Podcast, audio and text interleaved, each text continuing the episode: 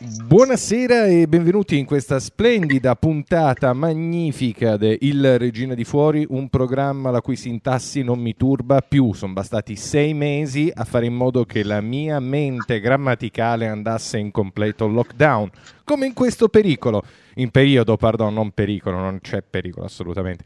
Parliamo e presentiamo i nostri magnifici ospiti, le grandi associazioni che rendono questo programma fattibile ed interessante. Iniziamo subito da AABC con la nostra magnifica Elena. Buonasera Elena. Buonasera a tutti.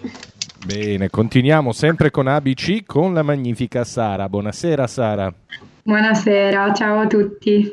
Ciao anche a te. Passiamo a Forma, che oggi ci farà sentire la voce della grandissima Andrea. Buonasera Andrea.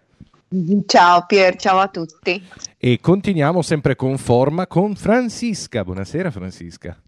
Buonasera Pier e ciao a tutti.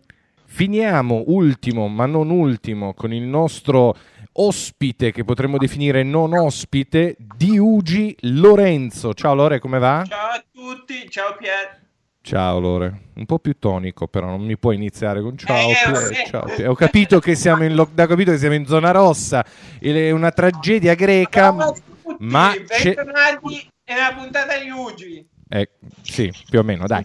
Cioè, un passo alla volta ce la faremo, grande Lore. Proseguiamo con... abbiamo una serie di ospiti enormi, ma non li vorrei presentare io, vorrei lasciarli a presentare a chi se la cava meglio. Quindi lasciare la parola alla magnifica Elena. Grazie Pier, troppo buono. Io vi presento, ricambio il bacio. Io presento i nostri super ospiti. Saluto subito il nostro Bombetta Bucke, lo ringraziamo per il suo gradito ritorno. Ciao Bombetta. Ciao a tutti, ciao, un abbraccio grande. Ringrazio della partecipazione, la saluto la dottoressa, la psicologa Luisa Guevara. Ciao, buonasera. E inoltre saluto e presento Donatella Bianco, che è una volontaria di Forma che ci aiuterà nel tutorial. Ciao a tutti. Bene, fatte tutte le presentazioni, procediamo con il tema della giornata e delle nostre chiacchiere. Oggi parleremo di libro, o meglio di libro come emozione e come terapia. E per farlo vi racconterò un racconto personale realmente accaduto. Durante i nostri numerosi ricoveri, insomma, con Ilaria, mia figlia, che avete avuto modo di conoscere nelle varie puntate, ho utilizzato molto spesso una risorsa molto importante per noi, della BiblioMouse, una risorsa davvero importante all'interno dell'ospedale che, ahimè, ora è stata smantellata a causa Covid. Ma nei momenti di tranquillità, grazie anche alle volontarie che ogni tanto ci sostituivano, insomma, noi mamme, io scendevo sotto nella BiblioMouse proprio come un topo da biblioteca e andavo a scegliere i libri, insomma, che più mi piacevano, insomma, ritenevo più adatti per la mia bimba. Erano generalmente libri, data l'età, erano libri di favole, ma anche libri, come spesso piace chiamarli a me, libri affettivi, libri che in qualche maniera curano, che io proponevo ad Ilaria per imparare a sconfiggere un po' le sue paure. Ecco, secondo me accompagnare i bambini nella scoperta del mondo delle emozioni ed insegnare loro a gestirle, a scoprirle, a riconoscerle è uno dei compiti anche di noi genitori, e in primis, e in secondo luogo anche degli educatori, degli insegnanti. I libri e la BiblioMouse erano per noi un appuntamento fisso, una sorta di cordone ombelicale fra casa e reparto, anche quando andavamo semplicemente per le visite di controllo. Un giorno una cara infermiera, notando questa nostra passione, ci ha portato 2 fantastici libri. Ma perché fantastici? Fantastici perché affrontavano dei piccoli tabù, ma tabù più che altro per noi adulti, perché in realtà sono motivo di grande risata e ilarità nelle chiacchiere dei bambini.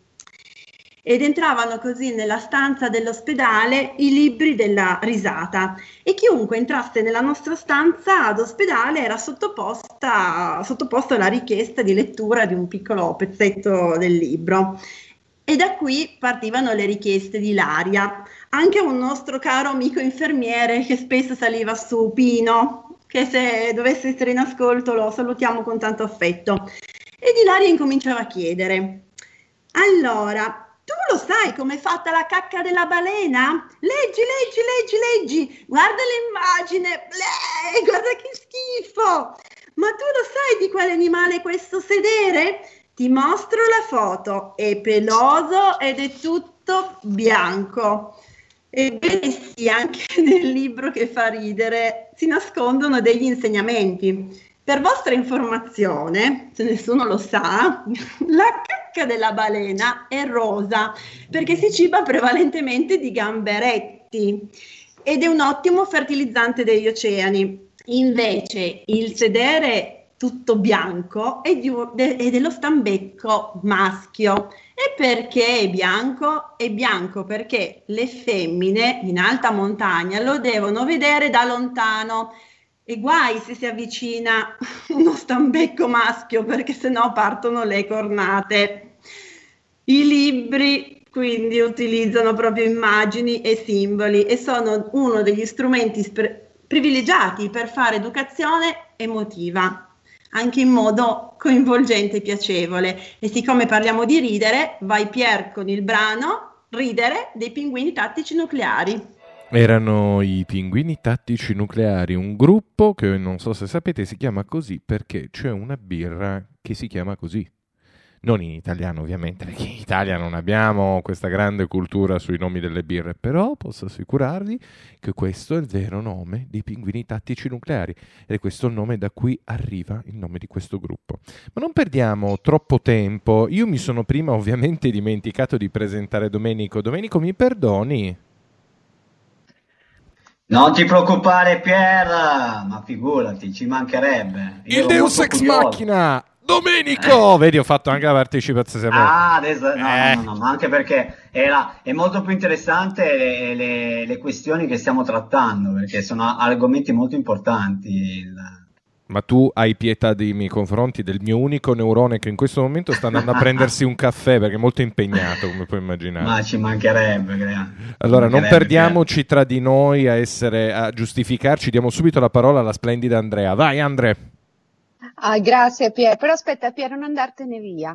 Ti faccio una domanda. Sono qui. Ti piace il libro digitale o il libro di carta? Quando vai a leggere, cosa preferisci? Allora, ti dico la verità. Io sono un avido lettore, ma in questo periodo fatico a trovare i libri cartacei. Quindi sto ricorrendo molto al digitale, utilizzando maniere ovviamente legalissime. Sono tutti acquistati i libri digitali che utilizzo io, però non li, perché io ho dei gusti un po' così, cioè, quindi io sono un fan della carta. Se vuoi ti faccio vedere anche una bellissima libreria, però scusami Andrea, lo so, secondo me tu sei da carta. Tu sei da carta?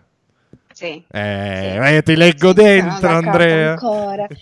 Va bene, però visto che importanti sono i libri per tutti noi, anche in diverse modalità, e vista la storia che ci ha raccontato anche Elena, di come troviamo anche un po' di conforto, e il libro sempre sarà un strumento, è il libro come un mondo che ci permette di viaggiare, il libro in tanti modi, possiamo ovviamente rimanere qua a lungo dicendo che cosa vuol dire per noi i libri e anche leggere, e che cosa possono significare per ognuno di noi.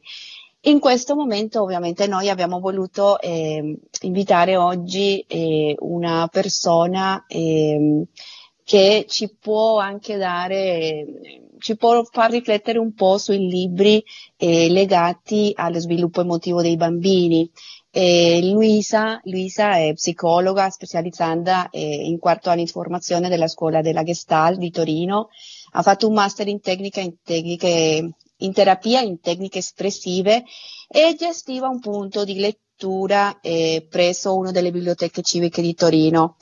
In questo punto di lettura ci siamo conosciute con gli anni, perché quando sono arrivata tanti anni fa dovevo trovare dei libri per rinforzare l'italiano e anche alla mia figlia, e l'ho trovata lì, in quel punto, in un punto molto lontano di casa mia, ma mi era trovata con lei, per fortuna. Quindi Luisa, benvenuta, benvenuta a questa puntata. Grazie Andrea, grazie. E le domande sono ovviamente tutti legati a aspetti nel contesto della psicologia, in quello ovviamente che è il tuo lavoro. E la prima è un po' legata anche a quello che facciamo tutti noi. Che ruolo ha la lettura nell'ambito dello sviluppo emotivo e relazionale dei bambini, Luisa? Elena lo diceva prima molto bene, anche tu hai fatto una presentazione, un'introduzione su tutti i significati che il libro può rappresentare per le persone, per i bambini. Il libro è uno strumento molto interessante perché raccoglie tante cose e tanti processi sono coinvolti. Il libro per il bambino piccolo può essere parte dello sviluppo motorio, sensomotorio, perché il bambino, il primo approccio che ha col libro è più tattile, è più olfattivo, è più il richiamo del colore, dell'immagine, dei contorni. Per il bambino più grande invece inizia un processo di identificazione, no? Ci sono tutti questi personaggi nei libri infantili, si utilizzano tanto gli animali per esempio, perché permettono che il bambino si identifichi nel personaggio del libro, e quindi lì, come dicevi tu, inizia un viaggio per il bambino. Il bambino si vede in quel personaggio, può capire cosa sente quel personaggio. Il bambino attraverso il libro accede per la prima volta alla percezione visiva delle parole, delle lettere, delle frasi, e come sappiamo bene il pensiero parte dal linguaggio. Se io ho la possibilità di incorporare il linguaggio, posso creare parole, posso creare conoscenza e posso sentire delle cose, e quindi è un processo molto complesso quello che permette il libro al bambino. Poi c'è tutto l'ambito dell'emozione, i bambini attraverso i libri possono sentire tante cose, riconoscere e alfabetizzarsi in qualche modo attraverso i personaggi dei racconti, ma anche degli albi illustrati. Grazie Luisa. Bene Luisa, faccio io una domanda un po' ricollegandomi a quello che ho raccontato prima di una situazione di difficoltà come l'ospedale, e ti faccio questa domanda. In che modo i libri possono aiutare i bambini a raccontare e a raccontarsi di fronte ad una situazione difficile? In tante modalità, proprio perché il bambino per un attimo può... Ci sono dei fenomeni, delle dinamiche che si presentano nel contatto del bambino con il libro, quindi così come c'è un'identificazione nei personaggi, c'è anche la possibilità di distaccarsi per un attimo, no? Della propria emozione e vederla in un personaggio che è fuori, no? Che è fuori e che magari mi piace, magari mi interessa, magari mi incuriosisce, e quindi posso vedere l'emozione per un attimo da fuori, no?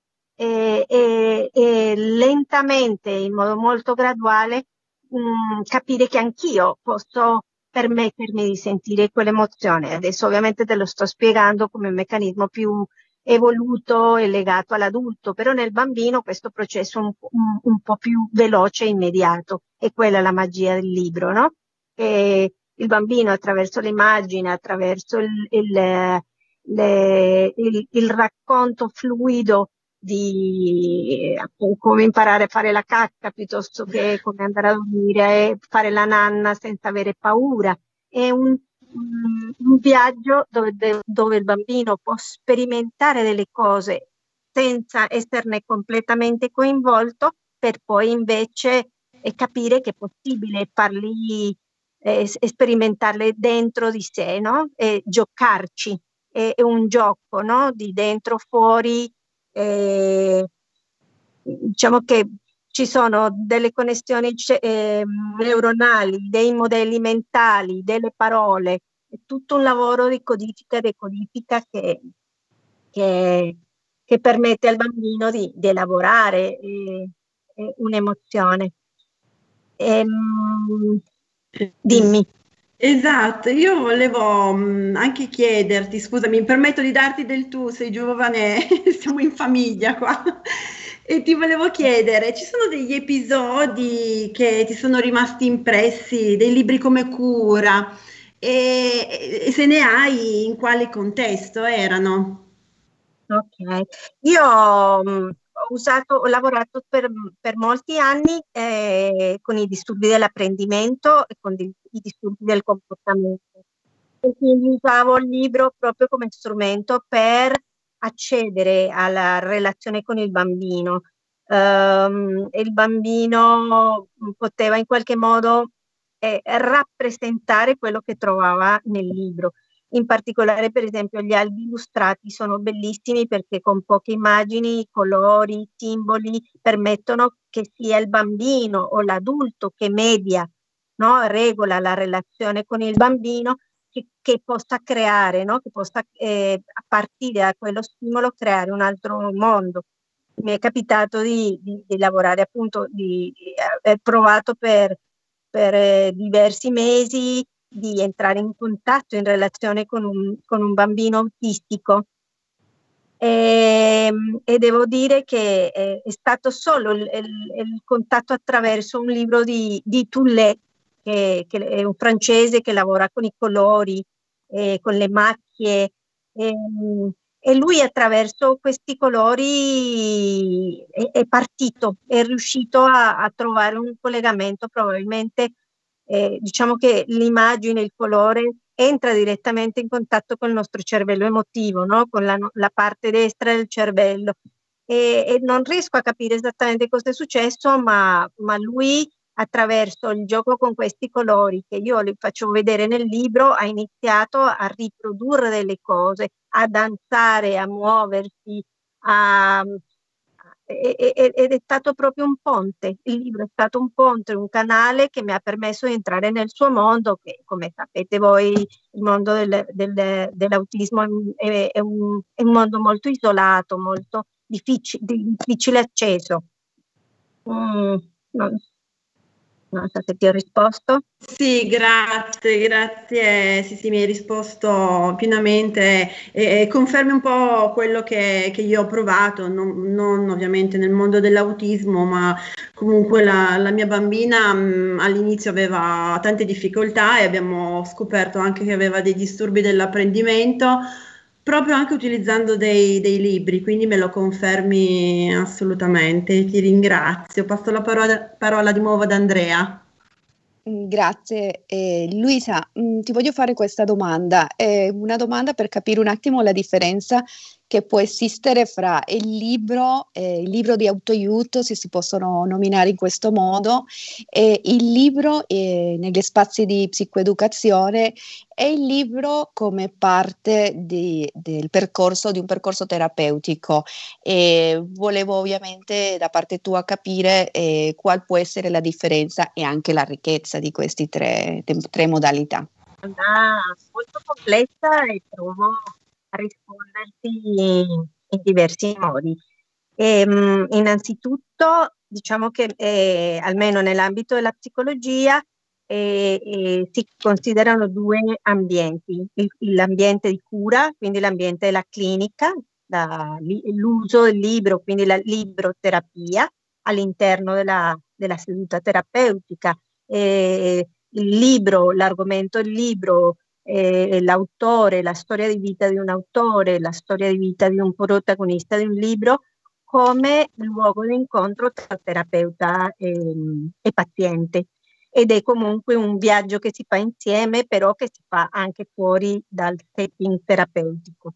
L'altro ambiente in cui il libro ha tutto un lavoro e uno sviluppo è tutto l'ambito umanistico, diciamo non clinico, quindi tutto l'ambito dell'educazione, l'ambito sociale, l'aggregazione, le biblioteche, le librerie, le letture, tutto quello che porta più nell'ambito del sociale e del non terapeutico.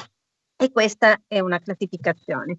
La seconda classificazione che mi viene da introdurre è questa legata a quello che hai portato tu, dove sicuramente il filo conduttore è il rapporto che si crea, la relazione, il contatto che si crea tra i personaggi che girano attorno al libro, nel senso che mentre nella lettura di autoaiuto non c'è una mediazione, non c'è necessariamente una riflessione condivisa, e in un altro contesto più educativo si crea una relazione di tipo o scientifico o di tipo ideologico o di aggregazione o un gruppo di lettura, un gruppo di studio, diciamo che permette un insieme di rapporti e relazioni molto più variegato che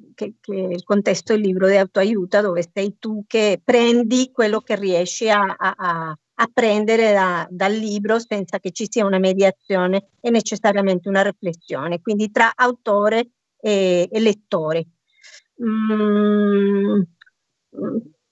E poi l'ambito, come vi spiegavo prima, dove il terapeuta che magari evoca un autore o un contenuto di un libro, una poesia, per amplificare l'emozione o per dare una metafora, un'immagine al paziente per il lavoro terapeutico.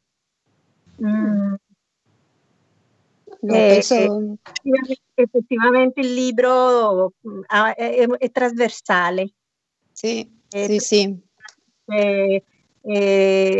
Permette un lavoro educativo, permette un lavoro di conoscenza, no? È uno strumento di conoscenza, è una scusa per prendere un caffè, per una conquista, diciamo, è veramente uno strumento di mediazione il linguaggio, dal mio punto di vista.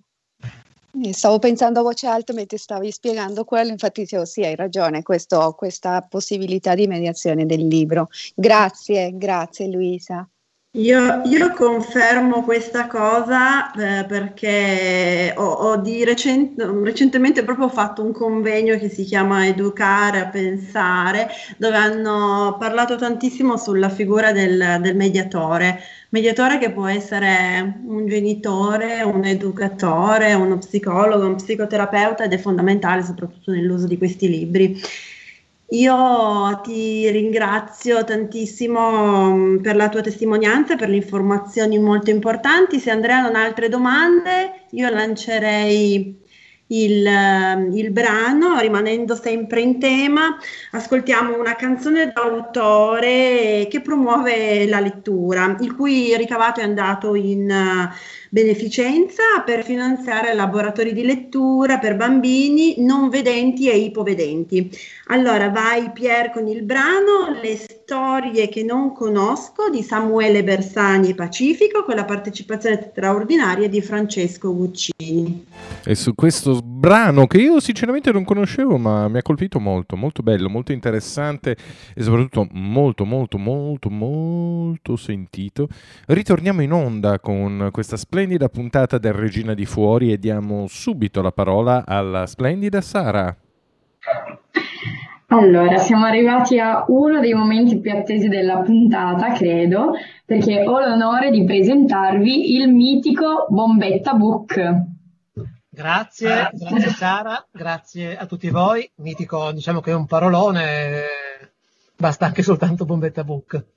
Sì, siamo davvero contenti di averti qui di nuovo come ospite, soprattutto perché il tema della puntata di oggi sono i libri e tu, come nessun altro, sai utilizzarli per portare gioia ai bambini. E lascio la parola a te, però vorrei ti presentassi innanzitutto, ci spiegassi chi è Bombetta Bucke e cosa fai all'interno del Regina. Va bene, cercherò in poco tempo di raccontarmi velocemente. Bombetta Bucke è un personaggio che va in scena nelle biblioteche, va in scena nelle scuole di ogni ordine e grado, va in scena nelle realtà museali della regione Piemonte, e diffondendo soprattutto la passione per la lettura e contribuendo a valorizzare gli spazi che accolgono i libri. E in tal senso rientro in un progetto che si chiama Nati per Leggere. Collaboro con diverse realtà, le fondazioni culturali, realtà museali torinesi. Negli ultimi anni porto anche le letture all'ospedale infantile Regina Margherita di Torino. O meglio, li porto io insieme a dei miei aiutanti. Abbiamo Otto, che è un mio personaggio che porto in una vaschetta, e poi a altri. All'interno dell'ospedale Regina Margherita di Torino, nello specifico, porto i miei amici libri, che sono proprio tanti, dove all'interno dei vari reparti dell'ospedale troviamo altri amici. Con loro condividiamo spesso il tempo, la lettura. Il tempo e la lettura diventano relazione e cura dell'altro, ed è questo che cerco di fare in ospedale quando incontro bambini e bambine, ma anche adolescenti, perché dobbiamo ricordarci che all'interno della Regina Margherita ci sono anche adolescenti, e cerchiamo di creare benessere portando loro dei piccoli sorrisi, strappando dei piccoli sorrisi, ma anche creando dei momenti di normalità alla loro condizione di isolamento. Brevemente è quello che fa Bombetta Bucke. Ok, e hai portato una storia anche per noi oggi? Oggi ho portato, sì, una storia dal titolo, una storia molto bella, perché i libri hanno la capacità di farci spostare, non fisicamente ma con la mente. Abbiamo un grande scrittore torinese, Emilio Salgari, che non ha mai viaggiato, ma rimanendo nella sua stanza ha raccontato mondi lontani. Mondi lontanissimi, ed è per questo che io ritengo che il libro abbia un valore universale, e oggi vi ho portato questa storia dal titolo La montagna di libri più alta del mondo. L'autrice è un'autrice spagnola, che sia scrittrice sia illustratrice, si chiama Rosio Paniglia, ed è della casa editrice Valentina Edizioni. Siete pronti per l'ascolto? Sei pronta, Sara? Prontissima. Pronti? Via. E fa così. Lucas era convinto di essere nato per volare. Poteva passare ore e ore a guardare gli uccelli o a contemplare le scie lasciate dagli aerei che attraversavano il cielo lassù. Lucas provò a fabbricarsi 1 milione di ali, grandi, piccole, con le piume, con la carta o il cartone. Sperava che tutte queste invenzioni lo aiutassero prima o poi a raggiungere il suo obiettivo, volare. Ma sapete una cosa? Nessuna di queste aveva successo, nonostante che la mamma lo chiamasse dall'altra parte. «Lucas, è pronto, vieni!» Niente, lui rimaneva nella sua stanzetta a fabbricare, ma nulla. Così, perché Lucas era un tipo che non si arrendeva mai, credetemi. Ogni anno scriveva una letterina a Babbo Natale, chiedendogli: «Caro Babbo Natale, ti prego, vorrei delle ali con cui volare per davvero». Ma per qualche strana ragione Babbo Natale si sbagliava sempre e gli regalava ali giocattolo, che non servivano a niente. Così, il giorno del suo compleanno, dopo aver soffiato le candeline ed espresso il suo solito desiderio, la mamma gli disse: «Ci sono altri modi per volare», e pose un libro nelle sue mani. Un libro. All'inizio Lucas, credetemi, non capì le sue parole, ma si sedette in giardino e iniziò a leggere. Amò così tanto la storia che mamma gli aveva regalato che la finì tutta d'un fiato. quasi senza accorgersene, iniziò un altro libro, e poi un altro, ancora. Era sbalordito per tutto quello che scopriva, apprendeva e immaginava. Dovete immaginarvi che in questo momento Lucas sta leggendo un libro all'interno di una balena. Proprio così, una balena. E divorava libri senza mai fermarsi. Più leggeva, più diventava veloce a farlo. Finì presto tutti i racconti della libreria del salotto e anche quelli della camera della sua sorellina. Alla fine si accorse che aveva riempito il giardino di libri. Fece una montagna e ci sedette sopra, chiedendone «Ancora! Ancora!». Tutti non facevano che regalargli i libri, i suoi amici, i vicini, gli amici dei vicini, la maestra di musica, il nonno e addirittura il panettiere della sua città. Così la sua montagna crebbe sempre di più e Lucas non scese più di là, neppure per mangiare o dormire. «Dai Lucas, scendi! È pronto!». Ma lui niente, era lì concentrato, fissava il suo magico libro. Quando finì tutti i libri del vicinato, iniziò a ricevere furgoni pieni di volumi della biblioteca. La montagna cresceva e Lucas diventò così famoso da andare addirittura al telegiornale, proprio così, al telegiornale. E allora cominciarono ad arrivare visitatori da ogni parte, del mondo per vedere la montagna di libri più alta del mondo. Intanto Lucas, noncurante di tutto ciò che lo circondava, continuava a leggere, e a leggere senza fermarsi mai. Ogni racconto gli permetteva di viaggiare in paesi lontani, di scoprire cose sorprendenti sulla storia, di conoscere nuovi personaggi o immaginare mondi che non esistevano nella realtà. Un giorno all'improvviso, ma così di colpo, credetemi, capì quello che la mamma aveva voluto dire. Lui non poteva volare, ma la sua immaginazione, quella sì, si rese conto che non aveva mai smesso di farlo da quando aveva iniziato a leggere il suo primo libro. E in quel preciso momento, credetemi, Lucas desiderò scendere dalla sua montagna per raccontarlo alla mamma. Ma come? La montagna era troppo alta. Come poteva? È vero, chiedo aiuto a voi che mi state ascoltando. Come può un bambino che è rimasto in una montagna, immaginate, la montagna di libri più alta, addirittura più alta della nostra mole antonelliana, ma molto di più, come può scendere? Avete qualche idea? Ma Lucas, vi ricordo che non era un bambino che si lasciava scoraggiare dalle avversità, chiuse gli occhi e poi di colpo, sapete una cosa? Avvicinatevi. La sua immaginazione gli permise di spiccare il volo.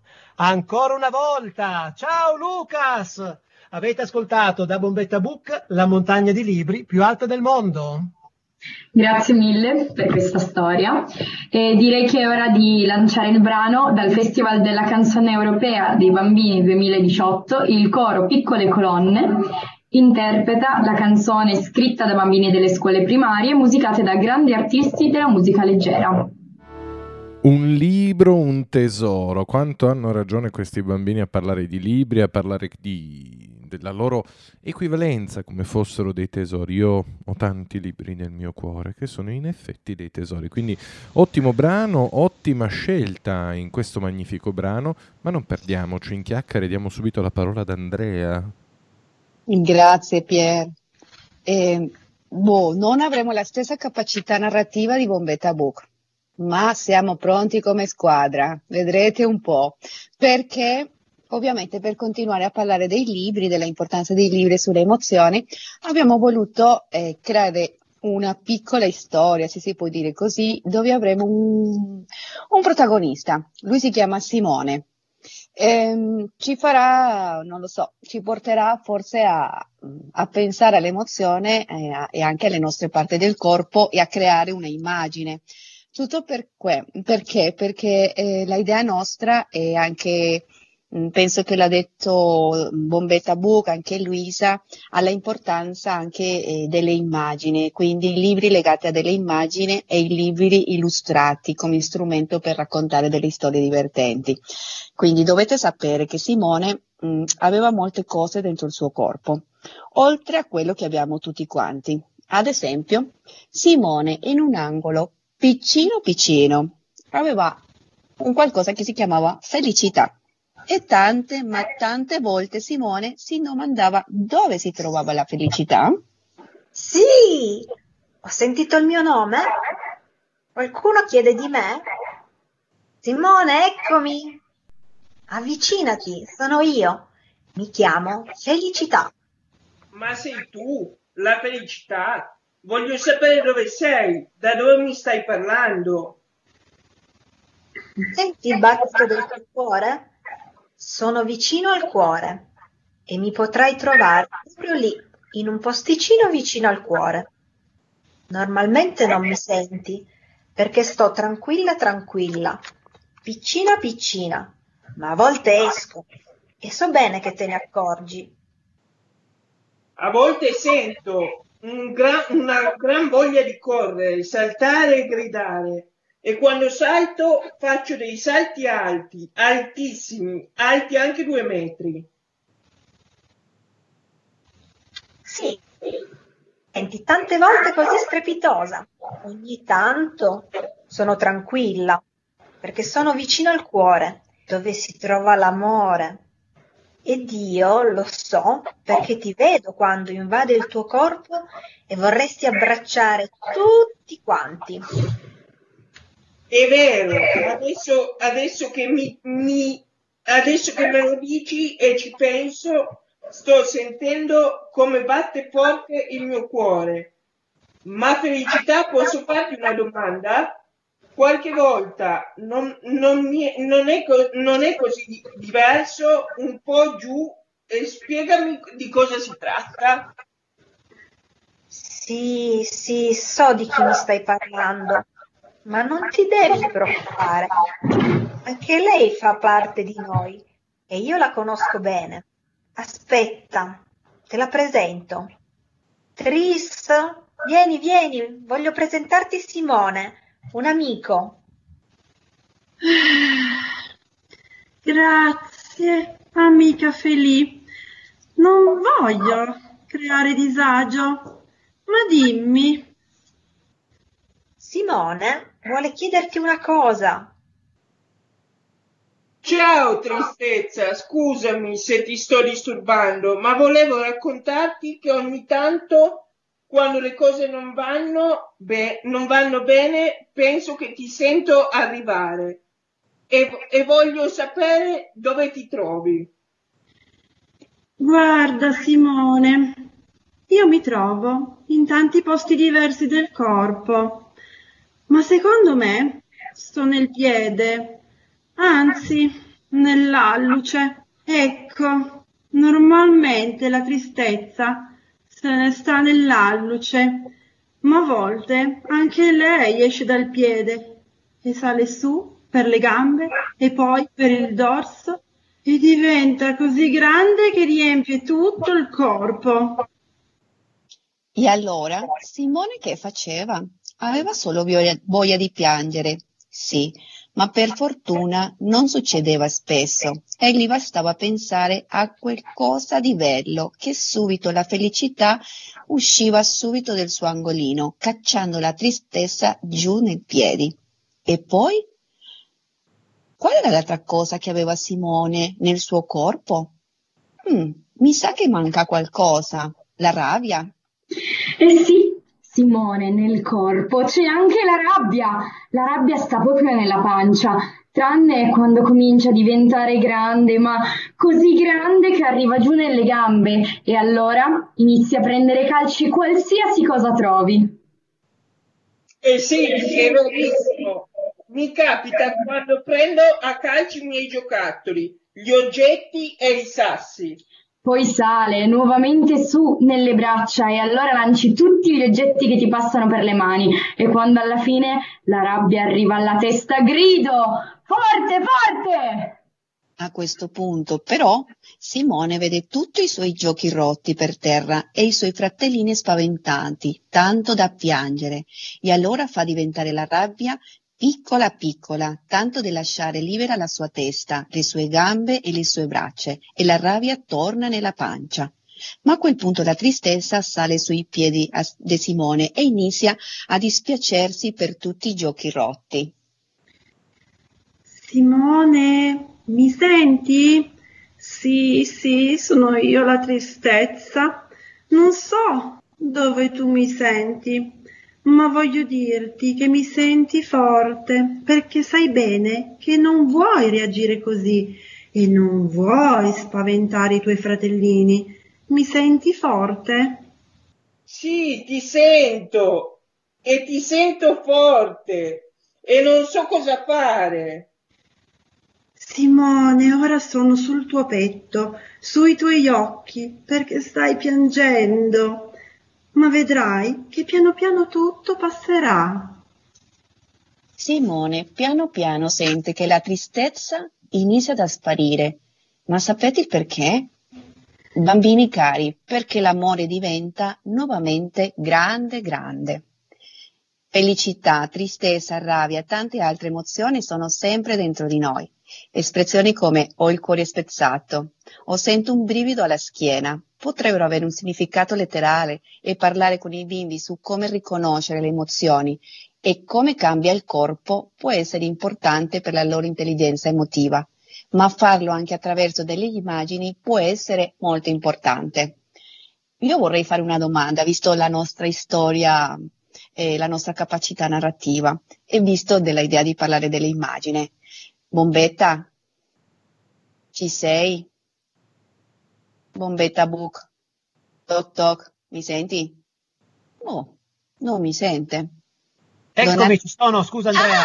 Ah, vedi, stavi ascoltando attentamente, vero? No, stavo parlando col papagallo. Ah, va benissimo. Quindi, Bombetta, ti devo fare non una domanda, due. Due? Aspetta, Sì. Se ti chiedo una immagine che possa rappresentare la felicità, cosa ci diresti? La felicità è fatta da tante cose, è fatta da una copertina, da delle pagine, da dell'inchiostro. Un libro. E quindi adesso vorrei sapere un'altra cosa, Bombetta. Sì. Cosa ne pensi dei libri illustrati? So che ci hai raccontato già qualcosa, ma cosa pensi di questa tipologia di libri per propiziare il dialogo con i bambini? Ma stai dicendo a un panettiere cosa pensa del pane, del proprio pane. Bravo, bravo. Però abbiamo bisogno che lo dica un esperto questo. Ok. No, io vivo con gli albi illustrati, io li mangio, li annuso, ripeto, li porto in giro anche nei posti dove apparentemente non ce n'è bisogno, dove poi scopro che c'è sempre bisogno di una bella storia. E l'albo illustrato spesso viene classificato per un libro minore, spesso viene considerato un libro per i bambini piccoli. Invece spesso ci sono degli albi illustrati bellissimi, per esempio, guarda, ascoltatene uno proprio qui vicino, che è un libro bellissimo, si intitola, è una fiaba moderna, si intitola Cappuccetto Rosso, ed è un libro straordinario perché è stato realizzato da uno dei più grandi illustratori italiani, che si chiama Roberto Innocenti. Ed è la rivistazione di Cappuccetto Rosso in una fiaba moderna, dove c'è la bambina, per esempio, che invece di andare a camminare, invece di attraversare il bosco, deve attraversare la città, una delle nostre tante città metropolitane. Quindi è un modo per dirti che l'albo illustrato per me è un oggetto. Quando io dico porto gli amici in ospedale, per me gli albi illustrati sono degli amici che a loro volta incontrano gli altri amici nei vari reparti. Spesso andiamo nei reparti dove chiedono la nostra presenza, dove in quel momento ce n'è più bisogno. Spero di averti risposto. Sì, penso di sì, penso che ci dai proprio una immagine e anche un'idea della importanza. Sì, perché, scusa Andrea, perché spesso in ospedale ci sono le cure mediche che sono importantissime, ma poi c'è anche quell'aspetto, quello che Bombetta Bucke fa in questo caso con Forma, ma che fanno anche tutte le associazioni e le fondazioni che lavorano all'interno dell'ospedale, che c'è la cura alla propria fragilità di tutte le persone, di tutti i bambini e ragazzi che vivono l'esperienza ospedaliera in isolamento. E noi sappiamo chi vive l'isolamento sono persone molto molto fragili. Quindi per questo il libro può sostenere, come ha detto benissimo prima Luisa, può sostenere un ricovero, può dare un sostegno. Certamente, sì, siamo sicuri anche di questo. Vorrei adesso passare a un altro ospite che ovviamente nel prossimo blocco, secondo me, riuscirà anche a condividere tutta questa nostra idea. Donatella, ci sei?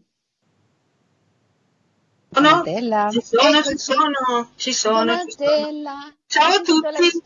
Hai sentito la storia? Sì, ho sentito tutto. Bellissima la storia. Complimenti, bellissima. Ti chiedo una cosa, tu che sei anche esperta in tutta la parte artistica. Potresti darmi una immagine della storia che abbiamo raccontato? Io come immagine vedrei proprio i colori, cioè io ho lavorato sulle emozioni con i bambini a Regina, è stato un lavoro abbastanza complicato che non abbiamo potuto portare a termine per colpa della pandemia, e ho scoperto che ogni bambino vive le emozioni con colori diversi. C'è chi vede la tristezza viola, c'è chi vede... Quindi il nostro discorso di collegare dei colori alle varie emozioni è un discorso che facciamo noi adulti. I bambini alle volte sentono le emozioni diversamente, e la vostra storia proprio l'avrei pensata con diversi colori, avrei immaginato una bella tavolozza di tanti colori, questo mi è venuto in mente. Grazie. Proprio perché i bimbi mi hanno fatto dei disegni bellissimi, con dei colori stupendi e legati ad emozioni che noi non immaginavamo, cioè noi leghiamo magari la rabbia al rosso, tante volte la legano al nero i bimbi, e quindi c'è un bel lavoro da fare su questo discorso, sì. Sì, credo che ci hai dato uno spunto per la prossima canzone, Pier, un film di animazione che forse conosciamo tutti noi, che va legato ai colori e all'emozione. Quindi Pier lancia Inside Out, Bundle of Joy. E dopo questo splendido brano di questo splendido film che è Inside Out, un film che in effetti è molto emozionante, che consiglio di vedere a tutti, anche gli adulti, non è assolutamente un film per bambini Inside Out, anzi ci dà grandi soddisfazioni di vario tipo. Io ridò la parola alle nostre splendide conduttrici, vai Francesca. Grazie Pier. Allora, eccoci che siamo arrivati al nostro momento del tutorial. L'abbiamo già conosciuta prima, ma oggi abbiamo ospite qui con noi la volontaria di Forma, Donatella, e se penso a lei, che me la ricordo appunto quando giravamo un po' in ospedale, me la ricordo sempre che fa qualcosa, sempre che crea qualcosa con la carta, forbici, pennarelli, tempere, tipo un'arte attacca al femminile, non so se rendo l'idea del personaggio, ma... Appunto, lo stava già dicendo prima che lei ha lavorato molto nell'ospedale, ma lasciamo a lei che ci racconti un po' appunto che cosa veniva a fare in ospedale. Allora, in ospedale, dal momento che quando si lavora in ospedale sappiamo che ci dobbiamo relazionare con pazienti che hanno diverse tipologie, patologie, ma ci troviamo di fronte anche a bimbi di diverse età, dai più piccoli, dalla materna agli adolescenti, magari che stanno facendo la terapia, non possono disegnare o colorare come vorrebbero, oppure che sono molto stanchi, e quindi l'attività che dobbiamo fare deve suscitare interesse in poco tempo. Normalmente utilizzo gli acquerelli perché è una tecnica che piace moltissimo e che permette di lavorare agevolmente anche sul letto senza provocare particolari danni. Al disegno e alla pittura, da sempre, ho abbinato la tecnica pop-up, quella che permette di creare delle forme tridimensionali che emergono dalle pagine di un libro man mano che lo si sfoglia. Con questa tecnica costruiamo dei manufatti di poche pagine, dei libri di poche pagine. Questa è solo una delle attività però che ho proposto a Regina. L'anno scorso avevamo cominciato, come ho detto prima, a lavorare sulle emozioni con le maestre della scuola in ospedale e 2 anni fa, con una semplice scatola che si montava, costruivamo un piccolo museo di arte contemporanea che è piaciuto sia ai più piccini che ai più grandi. La scatola, alla fine, fungeva anche da lampada notturna che i bambini potevano tenere vicino al letto, grazie a una piccola lucina LED. Insomma, ogni anno cerchiamo sempre di immaginare qualcosa di diverso. L'anno scorso era previsto un laboratorio su Gianni Rodari, fantastico scrittore italiano che tutti conosciamo, e del quale ricorreva il centenario della sua nascita. Gianni Rodari scrisse centinaia di racconti e filastrocche. Io sono cresciuta con le sue filastrocche, le adoro, ed è così che è nato il binomio del libro pop-up e delle filastrocche. Insieme a praticamente i bimbi dovevamo illustrare una filastrocca semplice semplice. Purtroppo la pandemia ha cancellato questo laboratorio, o forse possiamo dire che più che cancellato, l'ha solo rimandato. Grazie Donatella. Allora oggi ci farai fare un lavoro come quello che proponevi ai bimbi in ospedale. Cosa hai preparato per noi? Ho preparato una cosa semplice semplice, che si possa spiegare facilmente anche così senza potersi vedere. Allora, cosa ci occorre? Un foglio di carta bianco, un cartoncino colorato, magari rosso, oppure in sua assenza un altro foglio bianco, una colla stick e un paio di forbici e un pennarello rosso. Allora prendiamo un foglio e lo tagliamo a metà e lo pieghiamo a metà. Lo posizioniamo davanti a noi con la parte chiusa alla nostra sinistra. Poi con una matita puntiamo sul bordo e disegniamo la metà destra di un cuore.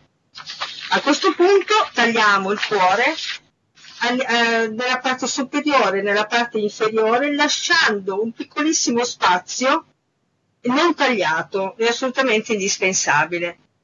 E dopodiché apriamo il foglio e spingiamo il cuore verso l'interno, dandogli la piega opposta a quella che aveva prima. Una volta che il cuore è verso l'interno, riapriamo il foglio, lo possiamo colorare, disegnare, colorare di rosso e poi richiudiamo il foglio. Mettiamo la colla su tutta la parte bianca, sia a destra che a sinistra, del nostro primo foglio bianco. Poi prendiamo un altro foglio colorato, lo pieghiamo anch'esso a metà e lo andiamo a mettere insieme al primo foglio in modo che coincidano, dove c'è la parte tutta incollata, in modo che coincidano. A questo punto avremo 2 fogli, uno esterno che è la nostra copertina e all'interno avremo, se lo apriamo, il nostro cuore pop-up. È abbastanza semplice ed effetto, è una cosa che così potevamo spiegare alla radio. E in tutta la parte bianca che è rimasta possiamo andare a scrivere una filastrocca, una qualsiasi, oppure la filastrocca che ho scritto proprio sui libri. E questa filastrocca si intitola Un amore di libro. Leggimi senza far rumore, leggimi perché sono qui, per farti bene al cuore, immergiti nel candore delle mie pagine, immergiti nelle mie favole stravaganti, di maghi e di draghi orribilanti. Immagina regine e principesse, orchi e badesse. Immagina la scia delle stelle cadenti, l'acqua chiara dei torrenti. Immagina 1000 pesci colorati o centinaia di fiori profumati. Una notte con la luna o il verde di una laguna.